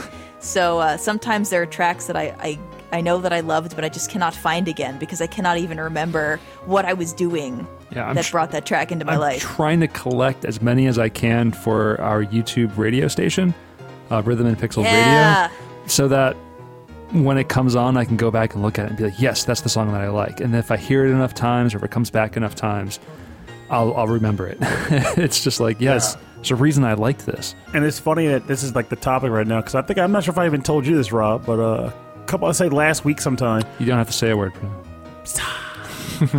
Uh, was it? I was in my office and my boss came and rushed the door because they needed me for something. She opens the door and she goes, "What is that music? What is that sound? Are you playing a video game or something?" I was like, "No, no." And then my other boss, who was also with her, goes, "Oh no, Pernell is that bleep bloop music. Like that, that that's normal for him." And she goes, "What?" And I go, "Yeah, it's good music." She's like, "I don't understand. You can't jam to this. You can't groove to this." I'm like, "The heck you Was can't." Was it, was it uh, Silver Surfer from Tim Follin? I don't even remember at this point. It was Planet. 'Cause that is Bleep Bloop as an electric guitar. Played. Is Meadly Meadly? Mew, Yeah. mew, mew. I'm That's ju- the bleep bloop you give to a non bleep bloop to get them into bleep bloop. I feel like that's that. Those are the people I want to run Yuzo Koshiro through, like the Streets of Rage OSTs, and like say, "Hey, listen to this. Oh, this album this guy put out. This is Kanye's unreleased cuts." what? Um, Michael Bridgewater from the Forever Sound Version podcast has been uh, threatening to play Streets of Rage at his weekly um, DJing gig in town. he should Yeah. like. And then honestly, Threatening? he should like. You mean like offering? I don't I don't know what particular music he's been hired to play, so I don't know if it it's He- gonna fit. He could fulfill Just a dream of mine work- by doing that. By the way, I just need to say, if you're listening Yeah. to this, you need to do that because I've always dreamed of playing Streets of Rage in a club where most of the population has no ideas from a game. I want to see if they keep dancing to it. Yes. You gotta do it right at that moment too, where everyone's just like hitting the dance floor hard. They're just into what you're doing, and then all of a sudden, yeah. Ow! I, I, I think if a crowd heard that today, they think would it think could like, work. "Oh, they're going for that retro sound. I can dig it. I'm cool." yeah, totally. Yeah. I just want to see it, possibly record it, and just tell people, you can't groove to that. Check this out. 10,000 people can't be wrong. They're grooving. I have a lot of faith in you, Michael. You're playing to 10,000 people. Yeah, it's doing the work. Do it. I actually had a really interesting conversation with a friend of mine who listens to our podcast sometimes, where he he initially, um, I, I guess either Josh or I had referred to a track as having groove, which we often do. but my friend had never heard the term having groove being applied to something as like procedurally programmed as a video game tune. Oh, interesting. And their their first reaction was like, "Wait a minute, a song like that can't have groove. There isn't a person playing it. A person they they really felt Oh, like and I don't and I don't mean that in a closed-minded way, but they really felt like the human element was necessary for there to be a groove. And then they said they had this whole roundabout argument with themselves and then came out on the other side and decided, "Well, yes, this does have groove, so therefore it is possible." and I just thought that was really kind of an interesting it's just interesting. It is the oh, there's a lot of drum machines that you can apply different like quantization grooves to. There's a groove button. There's a groove button and um, Apply groove. apply apply groove. It's Thanks for now. But no, it's it's a lot of times like a, a, a lot of classic hip hop tunes, especially in the '90s. You, you- if it's a drum machine, you hear that kind of swing to it. 'cause Yeah. it's a it's a pl- it's a applying groove Yeah. um, to it to a track because you're, you're emulating you know uh, you know like- like a drum break off of a record with a with a sampler. I'm a horrible Right. person, but I want to say this because I just learned it a second ago. What's that? Did you guys know Arrested Development season five started like today? Oh, it's out now. Apparently, my friend was like, "I'm watching Arrested Development season." five. I was like, "Holy crap!" Dang. It's wor- it's that's makes me so happy. I just wanted to say it on the show. Is that a groove? That's really cool. Oh, oh, you've seen Arrested Development? That whole show is a groove. I stopped at four because I didn't like it. Yeah, I, I think Oh. that was a common because that weird like thing they did with the split I wasn't into people. It wasn't all that great. Um, I have been watching um, off and on and binging off and on uh, Terrace House, which is a weird, um, like Big Brother in Japan.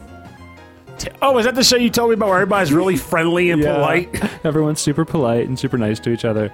But we can talk about that later because Oh yeah, and then the uh, off the uh, like Oh, singled yeah. out interviews are like, oh yeah, she's so nice. she brought I love them. I love them when she they come brought out. me a bento. Oh my gosh, she's so nice. I can't wait to buy her a bento tomorrow. I'm, I totally came here to make friends. yeah. Every once in a while, there's like a fight, but you never know it. It's off camera that are apologizing Yeah. for it about it. All right. Well, I think I think this track has brought back the jukebox, or at least we can see it clearly now. Wow. You did it. But I feel like we need to inject some party into her. We need to give her that d- d- ability, the desire to just pop and possibly bop. So she's almost there, popping and bopping, but there's something missing. Did we miss an ectoplasm pickup somewhere? Well, my shirt's a little wet, but I think that's from dancing really hard. So I don't know. I'm thinking maybe if we play this next song or these next few songs, maybe it'll give Haju the strength to leave the VGM spirit world and manifest herself at the bar. Maybe even Pernell's stuff will stay completely clean and in mint condition. Maybe. Um, I could try to guide her a little bit with my necromancer powers. Yes, please try to guide her. Whoa, what about slamming my stuff? What, what is that? Ah, nothing. Let's cue this up. Wait, that's not a real track. It's, It's a, a mask. it's a remask mix. B-b-bonus round. Don't slime my stuff. All right. So I think Haju would appreciate the bonus round very much. I think maybe Hodge's Hod- going to try to play the bonus round. Oh, I'm just not used to the bonus round, but you know, we'll see. More music. all right, Emily, what you got over there? All right, well, now that we're like really, our whole segue was so exciting and just action packed and pumped, I'm going to hit you with a really slow, very calm track. So, sorry, but also you're welcome because it's awesome.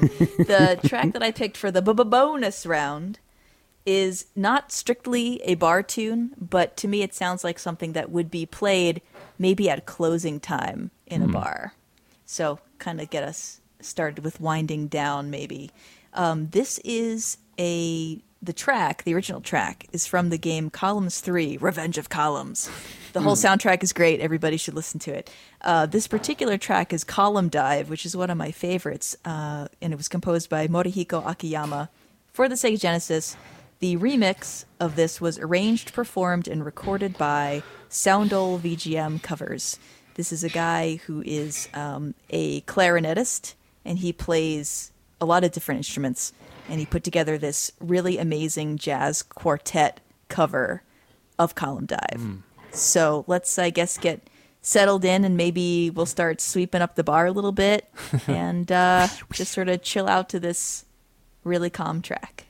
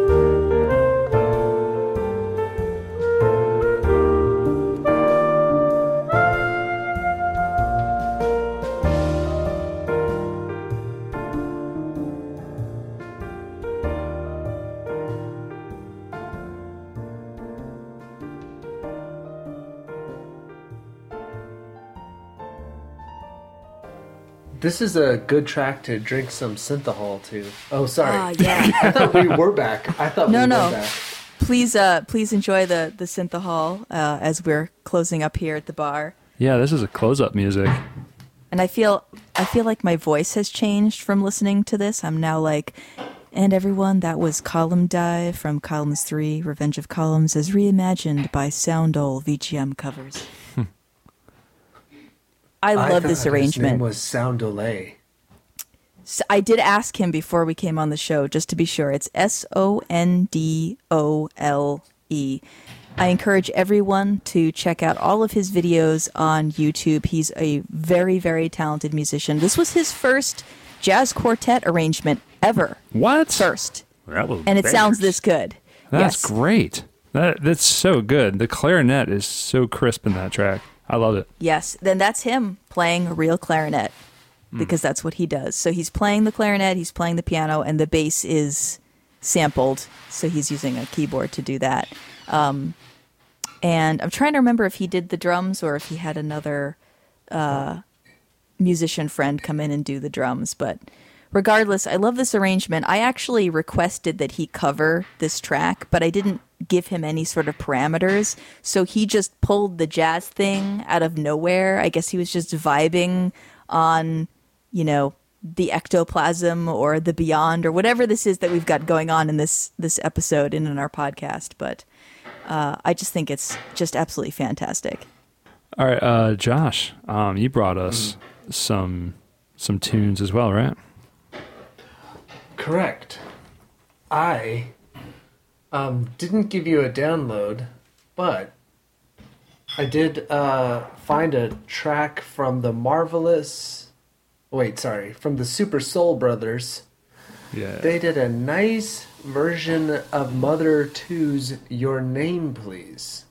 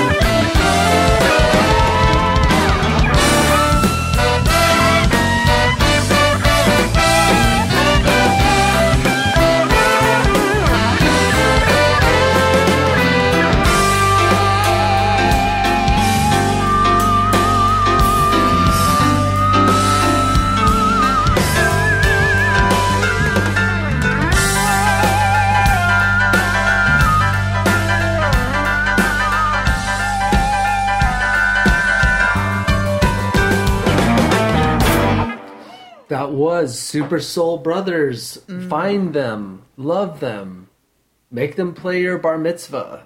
I mean, they're a good group of guys, and maybe there's some girls in there too. I don't remember that from the video, but uh, yeah, good live band. Perhaps one might say there's a little Super Soul Brothers in all of us. I think What Haju a was jam. grooving to that. Yeah. Yeah, This is really That good. track reminded me a lot of uh, the De Blob soundtrack. Yeah. you know what? what is the blob? we oh yeah, yeah. De Blob. We came across that on our podcast also. Well, like everything else, a listener recommendation Mm-hmm. from I believe Mike from Teenagers with Attitude. And I think it changed us forever. The OST is so good in that game, and it gets better as you paint towns. It's just Yeah, it does. Yeah, yeah. Did you get to play it, Emily? I did, yeah, I beat it. Oh, oh, right, right. Oh, we both beat it. Yes, but I didn't 100% it. And I like Pinky's Oh. voice too. Well, can you introduce your track, Pernell, but in a Pernell style voice? I'm not going to do that. Oh my god, wh- hey, wait, wh- that is that I need to recover. That was very adorable. Thank you. I, no. Um, all right, I'm recovered. Continue.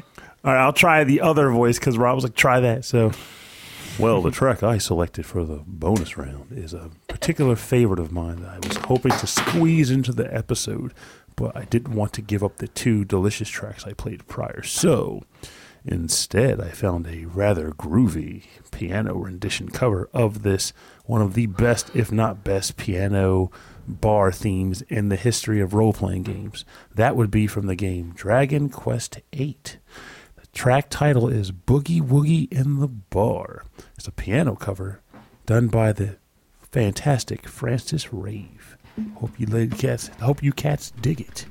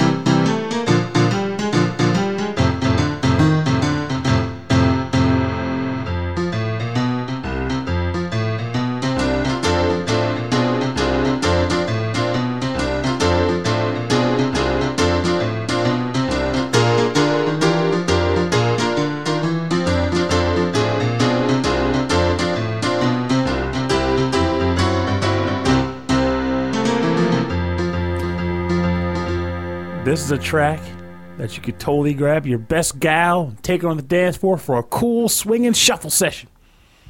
That track is Boogie Woogie at the Bar piano cover remix from the game Dragon Quest VIII, done fantastically by the man Francis Rave.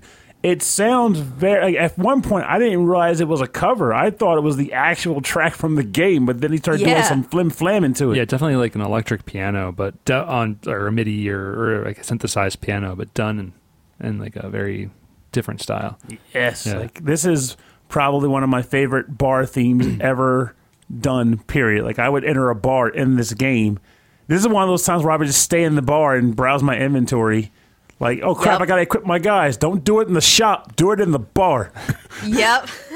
it's, it's a solid excuse to listen to the music for a longer period of time. And I'm glad I was able to find a remix to it because that seems to be a thing for me. Like I'll come across an uh, episode like I want to get this track on here, but I can't do it for the main, so I'll be determined to find the cover. And does not disappoint. I hope Haju This is great. I do love how much it sounds like it's coming from the actual game. Yes. Well, very similar to that, um, the track that I chose is from Street Fighter Five, and it is very, very true to the game style for this track. And this is Karin's theme, Karin Kanzuki, and it is covered by Classical Cat on the violin, featuring the consoles. Oh. And I've been listening to them at work like a lot. So much so, I'm thinking of taking their music and putting it on our hold music at work oh, nice. on the Oh, slide. do it, do it, do it, do it. That'd be about time Stop thinking someone it, did do it. it. So, um, this is Karin's theme by Classical Cat and the Consoles.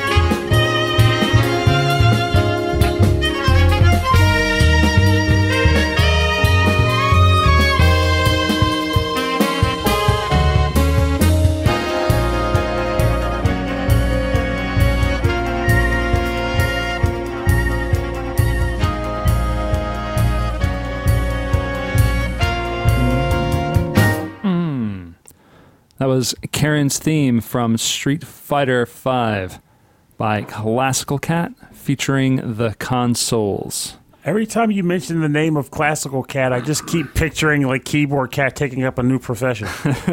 I could, I, I do like that. I like that uh, Keyboard Cat has, you know, just taken off into a different direction. but uh, um, no, the only name I have, and maybe I should just do some more research here, is her YouTube handle X Classical Cat X. so, um, but no, it's a great collaboration with the consoles. I urge you, if you enjoy that track, um, check them out online. Go to their Bandcamp and buy all of their albums because it's so good. And if you've liked any of the music on this part of the show, please um, go to rhythmandpixels.com. We're going to have links to where you can find their music and you can support these amazing artists. So, I love this song, and I think it would be so cool if every time somebody wanted to fight me, like this star song started playing. like, can you feel this groove? Because this is the groove which That- we're going to be fighting in. I'm ready to take you down, man. fight Wait, wait, would give it a second. Yeah, the Karin's theme is, is very like it's very like upbeat, jazzy, fun. It's got this it's got those long sweeping strings. Even in the original track, it's got some of this like these really long sounding strings. And um, for a fighting game, I You got- love I love that kind of music. See, Yeah. I'm gonna try. I'm gonna pull a, uh Emily on this one. Mm-hmm. If there's anyone out there that's really good at dealing with voxels and character sprite animations, how about a fighting game animation set for the guys from these different podcasts? Because now I'm just pictures like Josh as a fighting game character, just like let's get down Oh. to business. I got my now hold on. Even if we don't get the sprites, this is something that we should really put some put some thought towards. Maybe not necessarily on this recording, but if we were fighting game characters from our respective VGM podcasts, what would we be?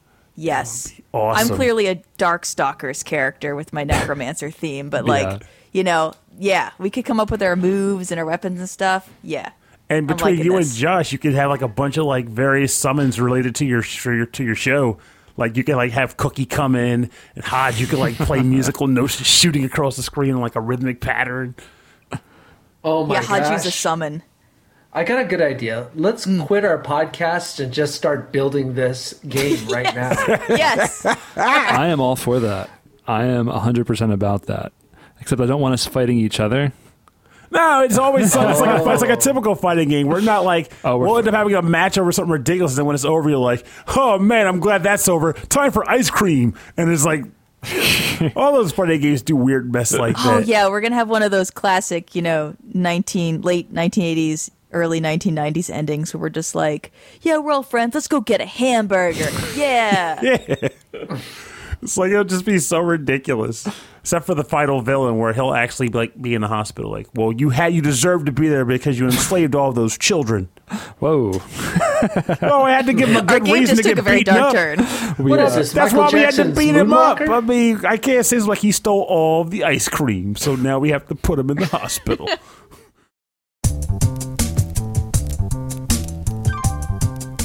Well, I am glad that um, your your adventures took us into our space.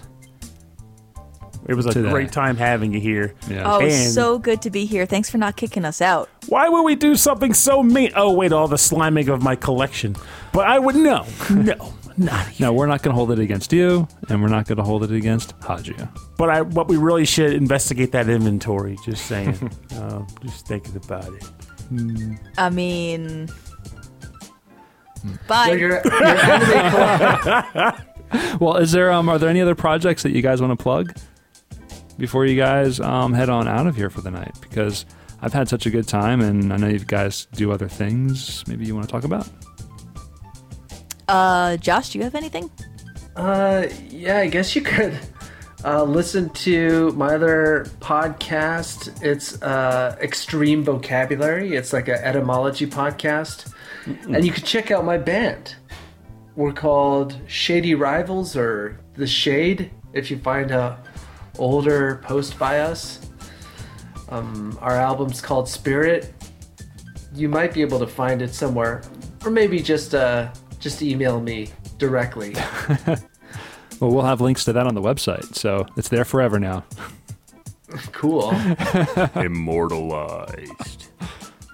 And um, I think for us, if you want to get in contact with us, it's uh the email, Rhythm and Pixels at hotmail.com. and you can check out the website for full track listing and for links to all of the bonus round artists. At rhythmandpixels.com. and catch us out on you know Facebook and Instagram and Twitter and say hi to us there. You know, no biggie. Just hit us with some thoughts, some suggestions, topic ideas, wacky things to talk about, questions for us, oh, anything you want, or just, hey, have a conversation because we love that too. Mm.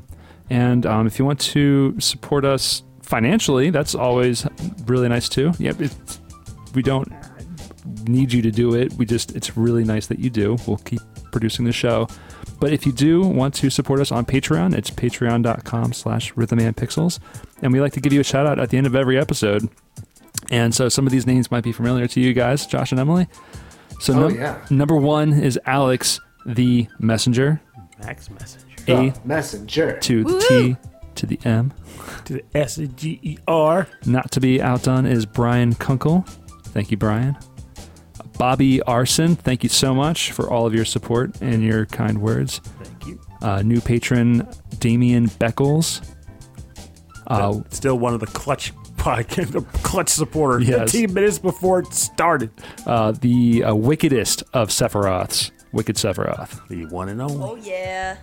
Uh, OK Impala, thank you so much. Best card name for best guy. Uh, Carlos, Kung Fu Carlito. Yeah. Bambo. You can do it, Carlos. Uh, Morton Gangso, thank you. Number one gangso. Henrik Anderson, kicking Alright. it with the Patreon subscribers. Always running, always grooving. Michael Bridgewater of the Forever Sound Version podcast, Bridging the Yes. gap, east to west. kicking butt with his band, The Shy Talk, Yes. killing it in London town. Uh, Brian Pitt, thank you again. Pit fighter. Keeping it real with the pit. Yes. Chris Murray, The man who got me Chris Murray. addicted to some freaking mobile game. God, Murray. uh, Joe Mola Vasallo. Murray. Thank you, Joe Vasallo. The solo. Vasallo. And David Smith. Thank you, David Smith. That is your real name. Thank you for getting his name right. he deserves it. He's awesome. D. Smith, thank you all so much for your continued support of the show. Um, and if you want um, to listen to more video game music, go to iTunes, Stitcher, anywhere where you can download podcasts and look up the VGM Jukebox or yeah. the Legacy Music Hour or the Forever Versions, Forever Sound Version podcast, or check out Mm-hmm. um, Pixel Tunes Radio. There are many great podcasts out there. You can discover new music and listen to some fun people talking about cool things. Or mix mastering with Mr. Mixix Picklet, which is also on the iTunes or Stitcher. It's not really on iTunes or Stitcher. Well, um, thanks again, Emily and Josh, for hanging out on our show, Mm. chilling with us in the Scooby Gang. Thank you for adding to my music library. Yeah, get my stuff back. You can't. Well, I guess you can because you're cool. And I have doubles of everything.